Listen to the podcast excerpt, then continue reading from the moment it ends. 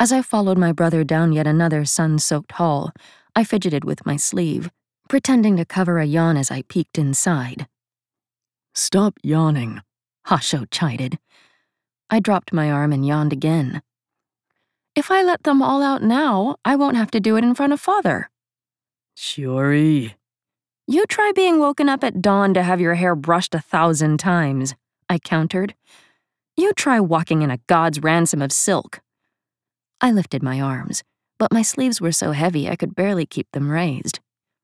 Look at all these layers. I could outfit a ship with enough sails to cross the sea. The trace of a smile touched Hasho's mouth. The gods are listening, dear sister. You keep complaining like that, and your betrothed will have a pockmark for each time you dishonor them.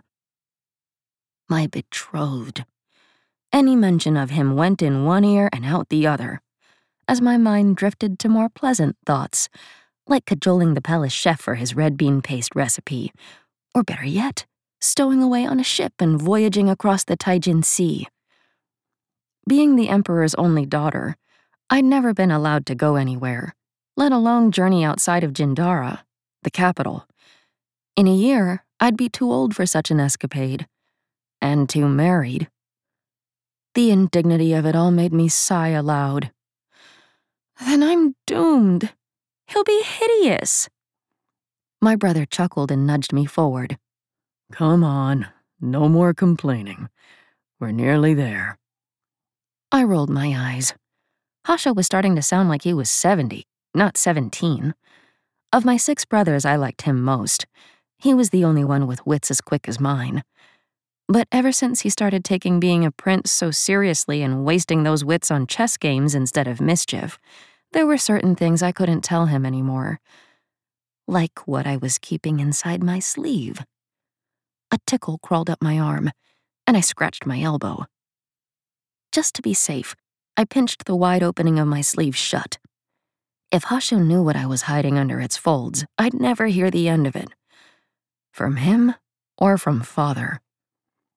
Shiori, Hasho whispered. What's the matter with your dress? I thought I smudged the silk. I lied, pretending to rub at a spot on my sleeve. It's so hot today. I made a show of looking out at the mountains and the lake. Don't you wish we were outside swimming instead of going to some boring ceremony? Hasho eyed me suspiciously. Shiori, don't change the topic. I bowed my head doing my best to look remorseful, and covertly adjusted my sleeve. You're right, brother. It's time I grew up. Thank you for. for. Another tickle brushed my arm, and I clapped my elbow to muffle the sound. My secret was growing restless, making the fabric of my robes ripple.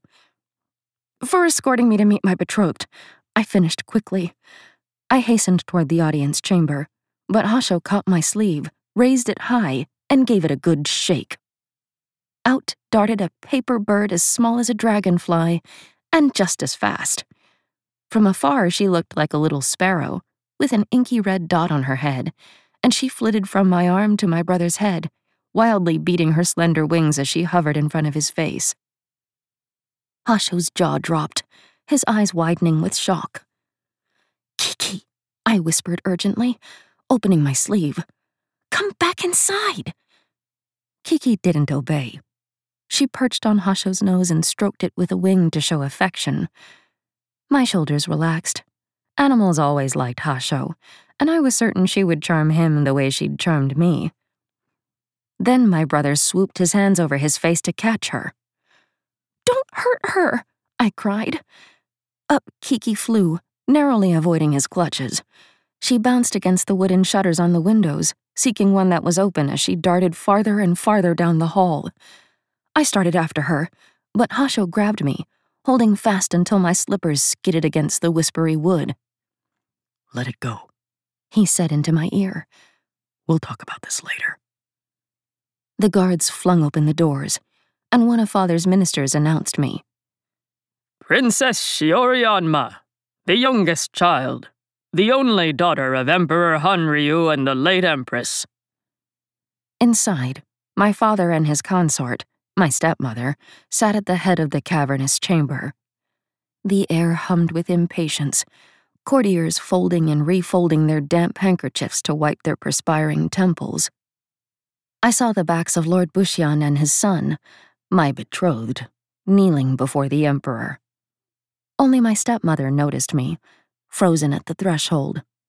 She tilted her head, her pale eyes locking onto mine. A chill shivered down my spine. I had a sudden fear that if I went through with the ceremony, I'd become like her cold and sad and lonely.